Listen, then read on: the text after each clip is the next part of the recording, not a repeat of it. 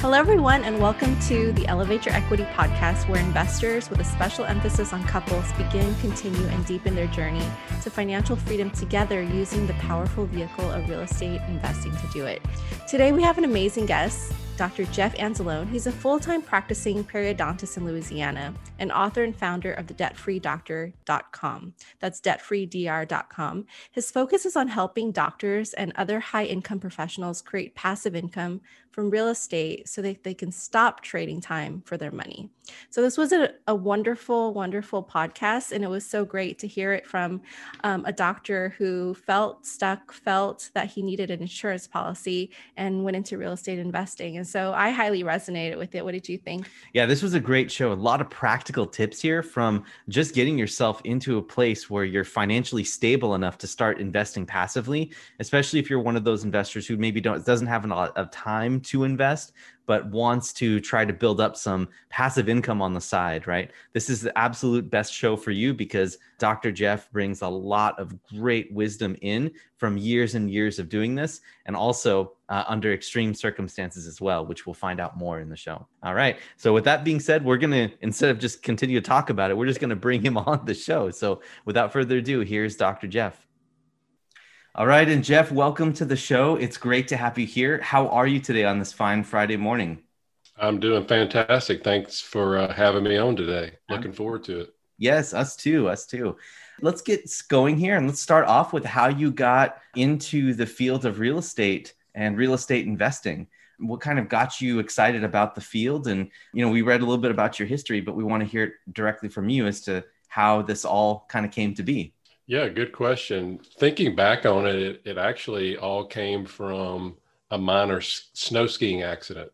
We we love to ski, and we were at Beaver Creek one year. Got off the ski lift, started down the slopes, and got behind one of those ski schools. You know, the kids are all in line, and you know sometimes a wild one will break off from the group. You know, like my kids do or used to do, and cut right in front of me. Well, in order to avoid killing him and killing myself, I swerved. And when I fell, you know how when you fall, you naturally catch yourself with your hands.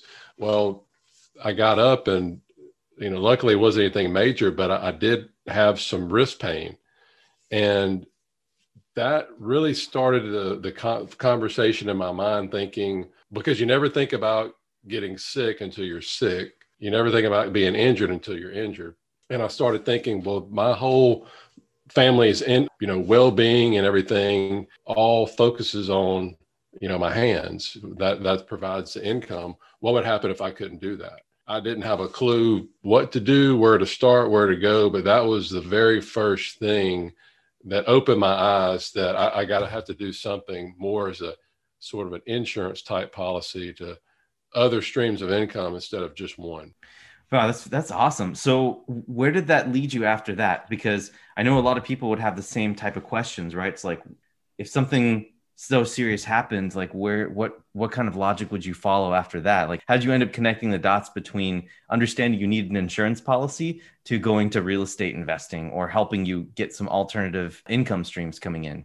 I'm a, a big reader. I, I read probably five to seven books a month.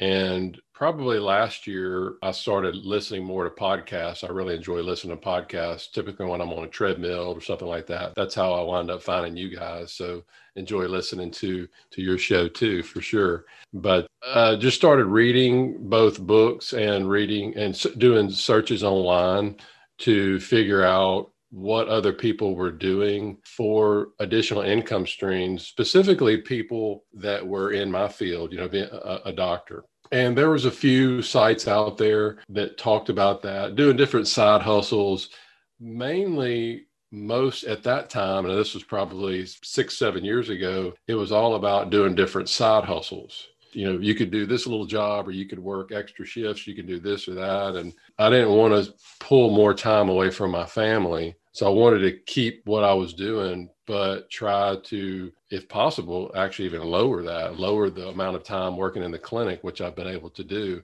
but also provide different streams of income. Not so much because we want to buy a bunch of stuff. It's again, if something happened to me or if I want options to either retire early or do something else, I would have that. So the the more that I read and educated myself, the more that I realized that the multi, multi, multi millionaires, the really re- wealthy people, over 90% of them had real estate in their portfolio. And I didn't. Oh, the only, only thing that I had at that time was our primary residence. So that actually started me down the road to shifting to, okay, well, I need to start learning about this real estate stuff and then we sat down, my wife and I sat down, which I think is very important to come up with, okay, you know, this is where we are, this is where we want to go. What are what are some of our goals? And again, we we didn't want to have more time away. But the only thing that I that we knew about real estate at that time was you had to go and physically buy property. You had to manage it, you had to be the landlord. That didn't seem very appealing at the time, but that that was the only thing that I thought was out there. So I have a couple of friends in, in my area that they their family owns a lot of property, so I I went with them and, and really picked their brains a lot. And, and it, it was a lot of work because that, that was their full time job. I wasn't too crazy about it, but we actually started looking at some single family homes. And then I went to a meeting in Dallas thinking that it was going to be about, you know, learning more about how to manage real estate and this and that. But it really opened my eyes to all the other different ways that somebody could invest in real estate without taking out more time, without being a landlord. So once I gathered all that information, I started looking into it, which led me first to crowdfunding online. That was when it started getting real big and then, you know, continued from there. Excellent. Now, thank you for sharing.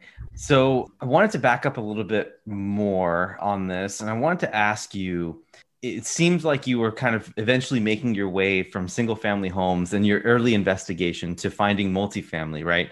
But then, you know, there's this whole real estate realm. You you realize that all of these wealthy individuals ended up using real estate as an income vehicle for a lot of their for what they do, you know, and and, and how they build their net worth. Can I ask you where your wife and family were on all of this conversation? Because I mean, uh, I can tell uh, from the way that you're talking that you're very intentional and you really like to read and you like to find new stuff out and solve problems, right? Mm-hmm. And help fix things. Um, so, could you walk us through what that conversation looked like at home, like how that vision set, that goal setting d- discussion went, and why you guys eventually came and how you guys both eventually came on the same page? I think back at that ski trip, that really started the conversation, you know, between us for sure which got us to to looking more into different ways for income streams I would run different things by her. You know, what do you think about this? Uh, she actually started doing some work for some of the different multi level marketing companies. One of them she still does today, uh, Monat. I don't know if you're familiar with that hair product. So she was actually, she, she's my hygienist, but she was actually looking for side gigs for her because she wasn't working full time she didn't really have a whole lot of interest in the real estate so much as she does now. She's really interested in it now because she sees how much it's not only been able to change our lives, but how it's changing other people's lives. And and I, I was talking to you before the call she's actually at the beach right now um, in Destin with one of our kids. But we're in the process, our group's in the process of purchasing some vacation homes. And one of them we just purchased is like a half a mile in Destin from where mm-hmm. she's staying. So when I called her this morning, she was actually taking a walk this morning with her friend to, to go look at it. And before we started learning about real estate, she never had any interest or anything like that. But it seems now that that it's kind of actually made our marriage stronger because we have something else common that we can talk about. And you know she talks about it to her friends and that sort of thing. So that's been real cool to see that whole way that that's worked. That's awesome. That's really cool. Yeah you can see that she's starting to get more and more active and taking initiative on her own. That's a really cool thing. Mm-hmm. that's how you can tell that you're definitely aligned on the same path. That's really great so one thing I wanted to ask, I know Sophie's got some questions too that she wants to ask, but I have to ask you this too. You're known as the debt-free doctor, right? And so, one of the big things that I see is also part of your insurance policy against yourself in case something happens, or you know, you're just just looking for some sort of financial security, is being debt free. And can you talk a little bit more about how that fits in with your real estate investing and, and how that fits in with your general brand and, and how important each of those two pillars are to you? Yeah, great question. When I originally started the, the website, it was actually right when I just started investing in real estate. So I didn't really have much experience. So at that time, my goal was to teach people, mainly doctors, other high income professionals that, that typically acquire a lot of debt, like student loan debt. Just wanted to walk people through my experience of having a job offer fall through, having to learn everything on my own, having all this debt, getting out of debt, using uh, many of the Dave Ramsey principles at that time, and then just some basic investing advice. So that was the original plan for the website. I wanted to get the whole, you know, the whole URL debt free doctor, but that was already taken. So I had to get debt free DR. But but anyway, it's actually a little bit shorter. So, but again, that was the plan for the site. But as I started learning more about real estate, mainly passive real estate, and seeing how it can really help people, especially now, and, and I know your wife probably knows about this, how prevalent physician burnout is getting it's it's really really high. Unfortunately, I've had two friends, one a a dentist in town, and one of my best childhood friends was a physician. Uh, both took their lives a few years ago. And some of it had to do with financial issues. If we could just get the word out, you know, the more people that can get the word out, just to show people, hey, you know, if you're stuck in any career, you, you don't have to be. Life's too short. There's other options out there to get you out. So that's when I really started shifting the site now more to focused on real estate or getting the mindset to invest in real estate, different resources, books, that sort of thing, just to open people's mind that there's a lot more out there than if you're miserable in your career. There's a lot more out there and resources that can help. Yeah, thank you so much for sharing that, Jeff. And I'm, I'm so sorry to hear about your friends and and it, you're right it's so prevalent and it, the irony there is that you know we're taught in our society to go to school to get educated to go for the high paying jobs and yet we're not taught that it comes with certain consequences and ramifications long term. And especially like for physicians going into solo practice, there's a whole level of understanding the business side that we aren't taught in school either. And so I, I, just wanted to ask you, you know, understanding that you as a doctor, your time is so precious and valuable, you know, how are you balancing this whole endeavor with real estate investing with your current really busy schedule? What advice can you give other doctors who are, like you said, stuck in burnout, probably miserable and feeling like they can't get out of what they're doing? How can they transition into being a debt free doctor like you? Well, to answer your first question, I've always heard, and you've probably heard too, you know, when you find something that you're really passionate about or you love, it, doesn't feel like a job. And, you know, before all this, I was like, yeah, whatever. But it's true. I mean, I, I love uh, eat, breathe, and sleep this stuff. I love it. I do I research and write articles in in between patients today is Friday. I don't I don't see patients on Friday, so I typically will focus uh, a lot of the time that I would be treating patients, and I'm able to get a lot of it done on Fridays. And I try to keep the majority of of my weekends free, you know, again for family time. But I do have a, a pretty set schedule when I work clinically, uh, when I work out or do school functions or sport functions for my kids. You know, spend time with my wife. You know, everything is is blocked out as much as possible. So that's kind of how I juggle my time with that. To answer your second question, really the following those Dave Ramsey principles early on really helped me because I think if we don't jump on it, that the, a lot of the student loan debt, whether it's from undergraduate or you know medical or dental school or whatever, or, or law school or, or whatever profession you're in, you know you're going to let that lifestyle creep happen. You're going to get the house and you're going to have kids, and then you're going to need a bigger house and better cars, and you just keep putting off a lot of that consumer debt to the point where, you know, I'll have conversations with people in their 50s, sometimes 60s that still have student loan debt and other debt that I'm like, man, what are you doing? You know, they can't even afford a wedding for their kids and just because they have so much debt. So if I can catch somebody right out of training that's used to living on beans and rice and $30,000 a year, well, I'm like, look, you know, just keep living like that just for a few more years and it will just be so much better for the next 50 years if you can do that. Yeah, beautiful. Very well said. I think that Sophie and I also had that similar type of discussion early on. And it took some convincing to show that this was actually going to work, right? Because, you know, a lot of people feel like living that debt free or the, you know, cut, slashing debt lifestyle from Dave Ramsey, that takes a lot of dedication and it takes purpose.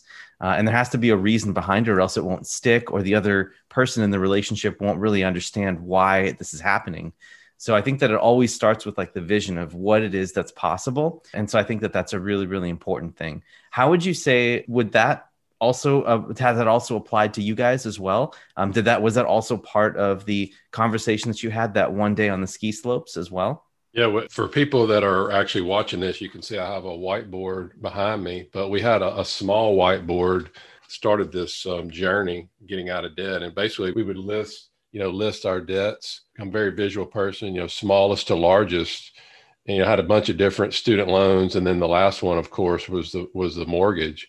And, you know, we could, you know, mark it off every month. You know, you could see that top number going down and the the more money that that we were bringing in, you know, the higher the, the quicker that first number was coming down and then it just started again. That's why it's called the debt snowball. Then we roll it over, roll over, and then you get to the point where you're really excited and should we go out to eat tonight or should we put the money you know uh, we, we were like we were like that crazy at one point and then once we knocked out all that debt it, it was a really good feeling to have especially paying off the house and it's just a great feeling to have that you know some people don't want to do it. They, they think that they can invest the difference and and still have all that but that, i think that's why it's called personal finance. It's whatever personally fits you you know you and your spouse's goals yeah, I think that's really great. I think that gamification is, is is absolutely essential, right? Because then then it's like you're competing against yourselves, and you're like, well, I think we can do this quicker, and it's just a really cool, really cool thing to see. Yeah, and Sophie and I, we've we've done that too. Uh, we did the the envelope system. Uh, we went out and we pulled out, uh, you know, as much uh, cash as we were going to live for some of our expendables you know that that weren't like fixed expenses that went out of the bank account directly. So doing that activity is something that we're also really passionate about too because sitting down and reviewing you know what's going to happen the next month. As a couple say okay you know do we have birthdays? Do we have to plan for you know christmas now or do we have to plan for like you know giving gifts later? And we'd have like accruals. Like we would take some cash out and put it into an envelope as a separate savings account for a specific like for gift giving or for something like that right? So we got really sophisticated into that but it was a really good thing for us to sit down every month to talk as a couple of where our money is going to go. So that was something in the early years that we really cherished and helped bring to the table. Yeah and i want to add to that um, it it wasn't without resistance from me and you know for our audience of course like there there's couples out there who aren't necessarily on the same page financially. And so jeff how can couples like better communicate when it comes to living the dave ramsey lifestyle you know? And can you kind of share what you and your wife went through and as you were going through this whole process yeah, we we just uh, again sat down with with our goals. We listed all all of our debts. We we knew that we wanted to attack that smaller debt first. So I think if everybody's on the same page and you, you don't have one going to Amazon or Zappos every day and the other person going to work, you know. So if it has to be a team effort or it's going to be really really rough to, to do. And, and then also on top of that if one person all they're doing is spending and another person is trying to get out of debt well think about what that effect can have on your marriage. I mean it could have a very very negative effect. So it, it's really important to have an open communication but also have a little fun every now and then you know don't go five or six years with never going to a restaurant or going to a vacation you know but maybe set little you know if i could do it over again i would have probably set some different uh, milestones or hey you know once we knock off x amount in debt you know we're going to go to the beach or, or what something like that so um, again you know make it fun don't have to be so serious because whether you do it in five years or seven years you're still going to do it get rid of all that debt so i think that's real important Yeah, and again, I think it comes down to being on the same page, right, and understanding what the goals are. Because for me, like I, you know, I I'm getting flashbacks now to when I was I just graduated college and I first found out about Dave Ramsey, and I was horrified by the amount of stu- student loan debt that I had. Because up until that point, it wasn't it wasn't even on my radar. I was like, I'll pay for it later. I'll make lots of money later as an engineering graduate, right?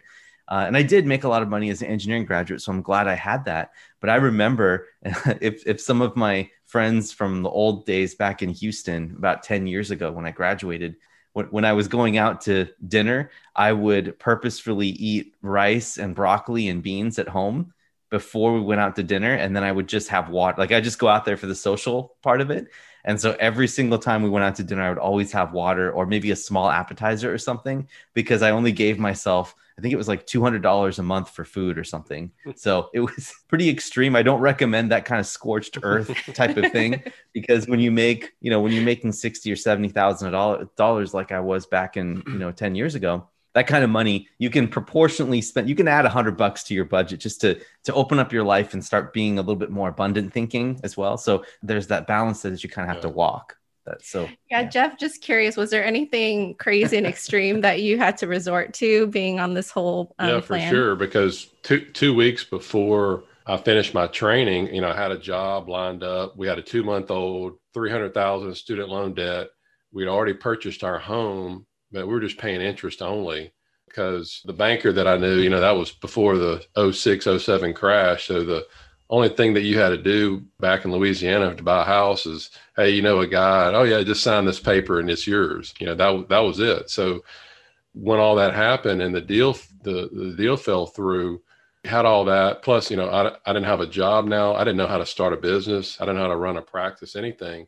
So I had to resort to answer your question, uh, crazy things. I had to resort to going back to what I used to do in high school and college and mow yards I was probably the most highly trained yard guy in the United States at that time.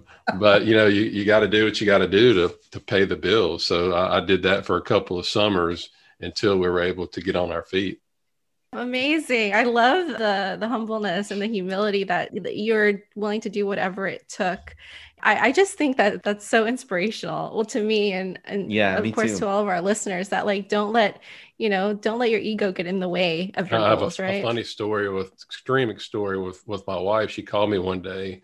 When my son was he probably wasn't even one years old yet, and she called me frantic at work. You know, thinking something happened or whatever, and she said, I, I just don't know what to do. I said, Well, calm down. What's going on? She said, Well, I went on a walk this morning and when I got home, I realized that Brooks, that's one of our sons, somewhere along our two or three mile walk, spit out his pacifier. And I'm like, okay, what, what's the emergency? well, you know, we can't afford another one. And I said, it's okay. So she hung up the phone and, and re-walked the route, found it and bolted it home. And that, that was our mindset at that time. And we were, wow. we were, uh, that, but that's where we were. But it, it, it really took a long time for me to get out of that scarcity mindset because in school I was like was like you. I don't am worried about my debt. I'm gonna get out and make good money. All of this stuff happens. Then you go from oh everything's gonna be a good abundance mindset to scarcity. Anything can be pulled out from you at any time. Um, last you know the 2020 pandemic brought back a lot of flashbacks for a lot of people, myself included, that you know one day we're treating patients, and the next day you're told, well, you can't see patients again until we tell you. You know, for us it was two months in Louisiana, so that was another eye-opening thing that you know I'm, I actually was writing a I'm writing an article right now right before we got on this call about it doesn't really matter what profession or what career you're in really no no job or career is safe you know, just look what happened, you know, last year. So that's more important to continue focusing on not just your active income to get all these other streams coming in, building in, and really going to happen quicker if you get both you and your spouse on the same page. Right. If you're both heading in the right direction, it's a lot easier to direct that energy to things that are conducive to common goals, right? So I think that's really, really important. And uh, I can definitely tell that that's a priority for you and your family.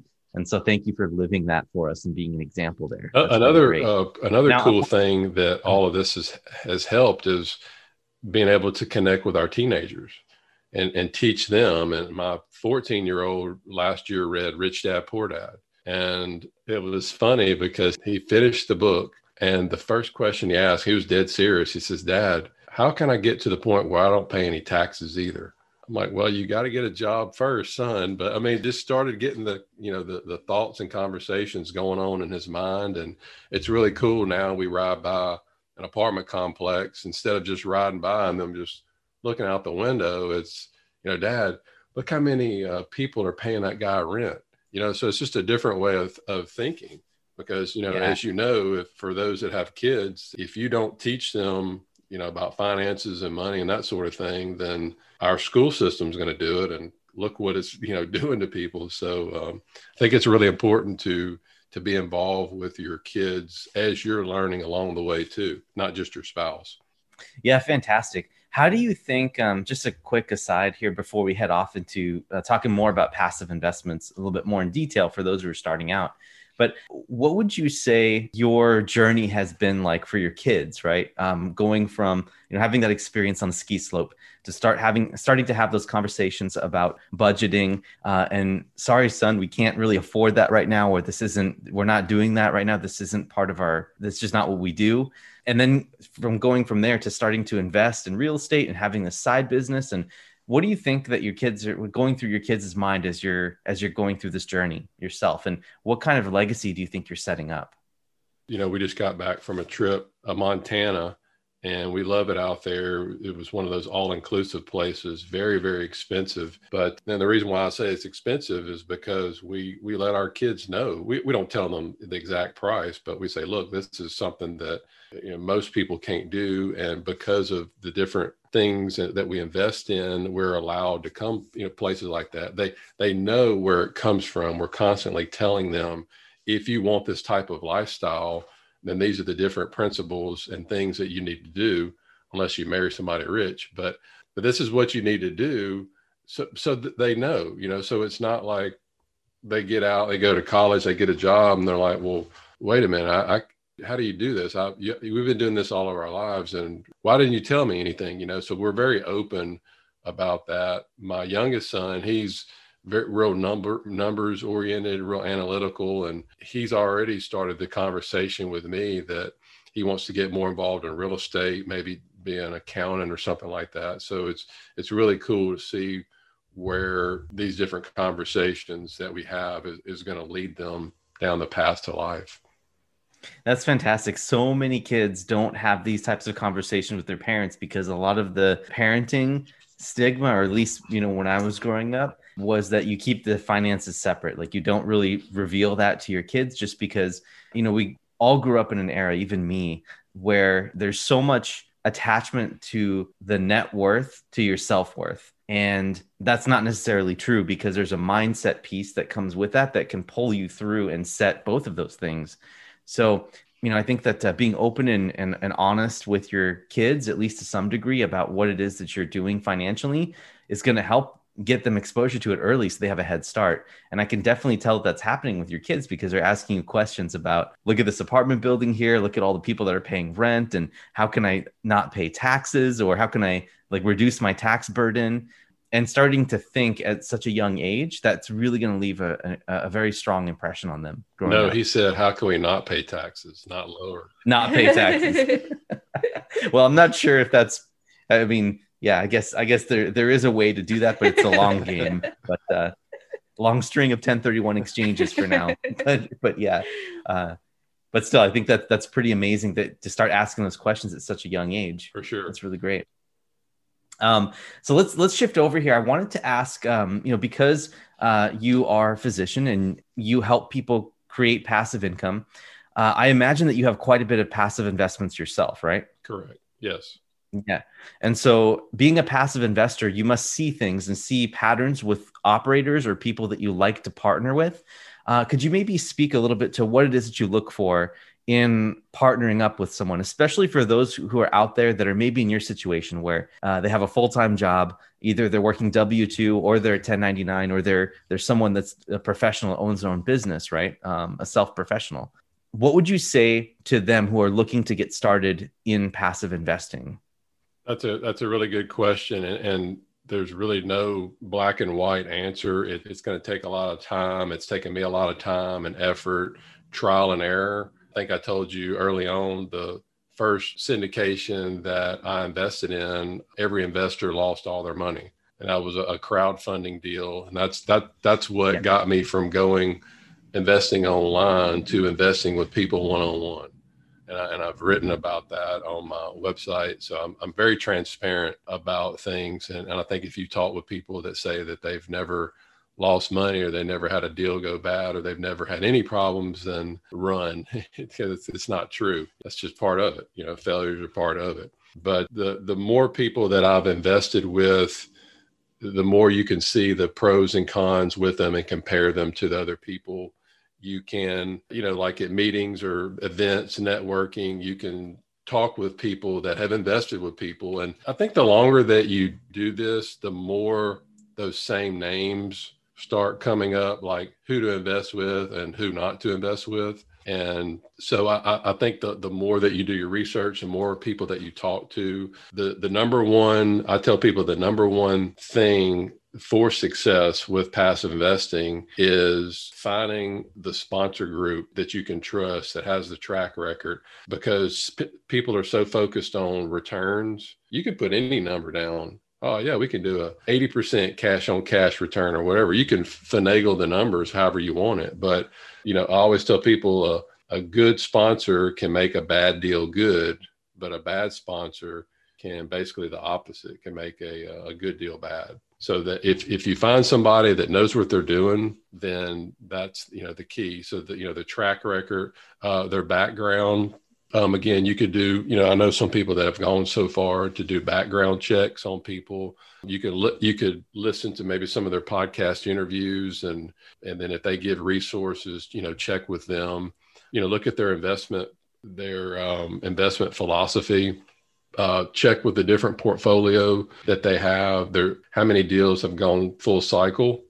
Have they? Because you know, one of the the people that I used to invest with, what they would tell you is going to be a four or five year hold period. Well, it was like a seven or nine year hold period. You know, it just right. versus some that actually will tell you five years and it actually sells in three and a half. So again, looking at portfolio of past projects is is uh, you know the key again with when we're talking about spouses here you know look, look at and come up with your your risk. Are you very risk tolerant? Or are you risk averse? And so for instance you know we have teenagers and I, i'm a little more risk averse so i want something that's that's not going to pay as much but not as going to be risky as much. So uh, we tend to stay away from new construction things that don't have a track record. You know, I want to buy something that's cash flowing, it has a proven track record. And I'm not saying that that you have to do that, but again, if if you're on the same page with your spouse, you know your risk tolerance, then you can find sponsors that have the same type of investment philosophy, you know, that you have. You want to make sure that whenever you talk to their investors, ask about how they communicate. Are you going to be just put off from You'll be talking to the sponsor during the initial call. Then after that, you're just put off on the side to some high school kid in a, in a cubicle that's doing their calls. You know, what type of communication do you get? Email communication. So I think that's real important. Do they help? You know, a lot of times I'll ask, do they help with, uh, because physicians, you know, high income earners, taxes is our biggest, you know, expense. Are they openly or do they openly help or assist with tax strategies or can they connect you with people with that? So i actually have always had an accountant for my practice but last year i added another one that mainly just focuses on the real estate. And and i think that's really important that the bigger your real estate portfolio gets the more advisors you have because what they're going to save you in taxes is well worth you know what you're going to pay them for for sure. And then the last thing i always look for is is make sure that the sponsors are actually putting their own money into it into their project because if they believe in the project they they should put their own money into it. So those are those are the different steps that i take or recommend to evaluate a sponsor Man, so much wisdom there. Thank you, Jeff. I can tell that you've been doing this for a long time because those are universal practices that everyone can. It's not like tied to metrics or things, because, like you said, those things can change all of the time. And so I, I love everything that you said. And it's all comes down to networking and building up who you know in the space and finding someone that you trust to start at least give yourself a launching platform, right? To move on. So thank you so much, Jeff. That's really great. Good stuff. Yeah, absolutely. Sure. So much wisdom and great advice. And so, you know, as I'm hearing you share your story and your experiences, I'm often reminded that, you know, real estate investing or investing in general is not a linear path. And I, I was just wanting to ask you, you know, looking back with all of your experiences and success, you know, were there any tough moments or what was the toughest moment if you'd like to share? And then what helped get you through those tough moments? Yeah, the toughest moment that I mentioned earlier was losing that money, but then having to tell my wife about it. You know, hey, honey, uh, how was your day? It was okay. By the way, we lost fifty thousand dollars in an investment, and it and I didn't invest for about a year after that. You know, I, I could have quit, but again, I remember that you know the multi multi millionaires they had you know ninety percent or more had real estate in their portfolio, so I knew that it can be done. It was being done you know you again you can turn you can look at how whenever you fail that, that's where you learn you know? So i learned from my mistakes. Looking back on it i had no business investing in real estate at that time. I mean i was i would look at the the website i look at the pictures i look at the returns. I didn't know anything about it. I didn't know anything about underwriting. It was that apartment looks pretty good. And yeah look at those numbers and i'm going to invest in that.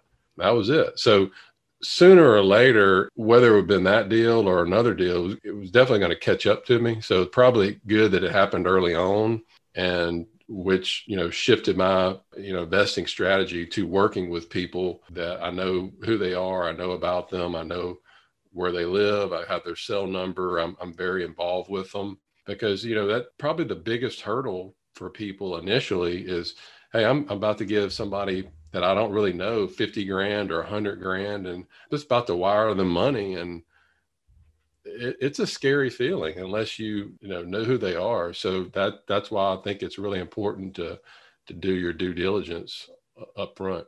If you don't mind me asking, Jeff, what was it that actually caused that the syndication or that that investment to implode?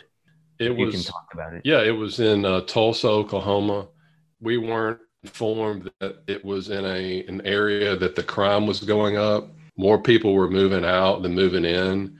So the sponsors thought that they could put a whole lot of money into it really quick to try to get people to come back in, but they wound up running out of money and the whole thing just folded.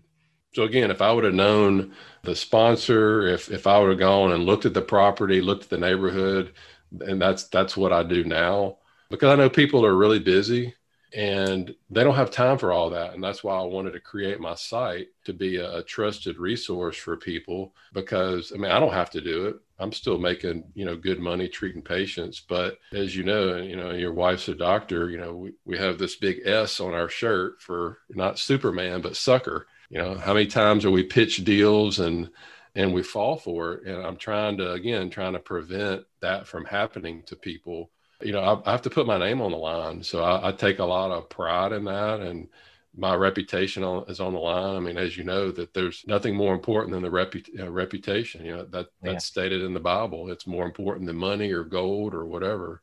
You know, if you're not a, a man or woman of your word, then what do you have? That's right. Man, so much great advice here. I, I, love this, Jeff. Thank you so much. This has been fantastic. And we're starting to head out to the end of our show at this point. And so what I wanted to do is I wanted to ask you some questions that we ask all of our guests because it's uh it's kind of like what we do, kind of like the Bigger Pockets podcast, but we have our own five questions that we want to ask people. So we're gonna go ahead and do that right now. It's called our rapid round. Are you ready? I'm ready. All right.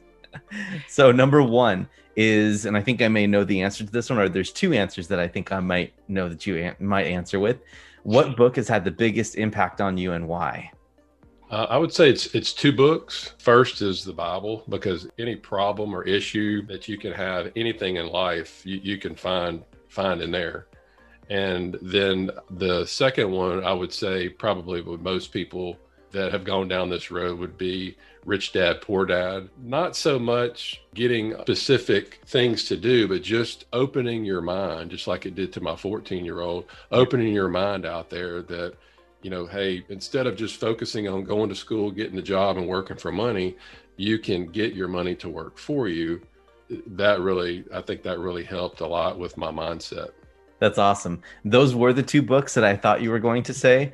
And for those listeners that are out there and have listened to all the podcasts up to now at this point, and you haven't read Rich Dad Poor Dad, please, you've got to go do that. You've heard that said so many times from so many different podcast guests. You've got to get Rich Dad Poor Dad. It's such a great mind opening book, as Jeff mentioned here. If people wanted to emulate your success, what's the first actionable thing that they could do? Hmm, that's a good question.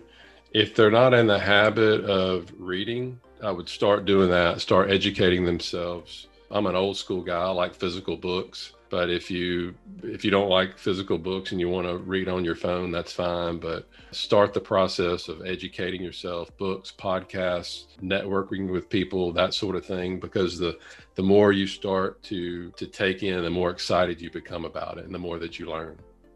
Yeah, love that definitely compound effect there for sure. Number three, what small thing do most people not know about you? Hmm.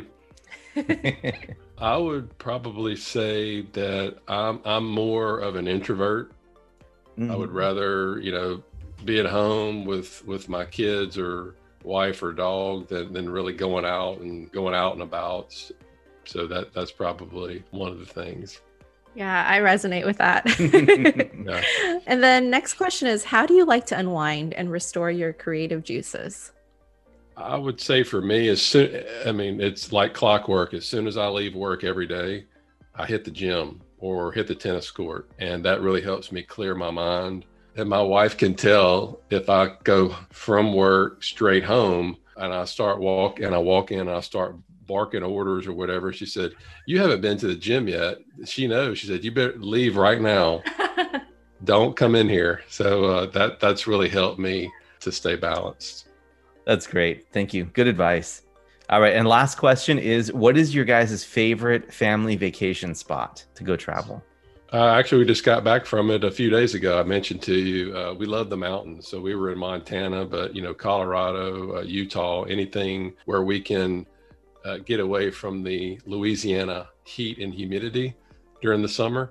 uh, that would be mine. And, but I think, I really think that my wife and kids, it, it's somewhere with a, a, a great beach. So they're more beach people, but we have a happy medium. You know, I can go where I want to go and bring everybody, and then I'll go with them to the beach too. That's fantastic. Love it. All right. Well, very, very cool. Thank you so much, uh, Jeff, for being on the show. Uh, what we want to do now is give you a little bit of space to tell the audience more about what you do and where they can find you uh, and how they can connect with you in general if they want to learn more about you and, and what you have to offer. Yeah, they could uh, go to my website, debtfreedr.com. I've actually put together a free passive income guide so they can go to uh, go to the homepage and, and click on it, or they can go to debtfreedr.com forward slash free guide. If they have any specific questions, they can email me, Jeff, J E F F, at debtfreedr.com. Be more than happy to help them uh, any way that um, I can. Yeah, and that that comes very highly recommended, obviously, to everyone out there who's uh, in the situation that Jeff is in, or or even just wants to learn more about passive investing. Jeff is clearly an expert in the space, and so Jeff, I want to thank you so much for coming on the show. It was a pleasure having you on as well.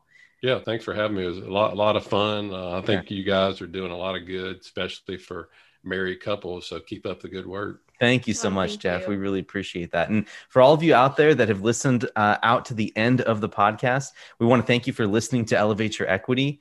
And uh, if you can, wherever you're listening to this, please like and subscribe. Doesn't matter where you're doing it, if it's on YouTube or iTunes or Spotify or wherever. Uh, please just comment and engage with us because we want to get better. And we also want to uh, get in good favor of the algorithm gods so that we continue to move up the chain and get exposure to more people so we can all thrive together, right? And learn from each other more. So uh, please do that. And that being said, Jeff, thank you so much for being on the show. And this is Derek. And this is Sophie. And uh, we are signing off. Thanks, everyone.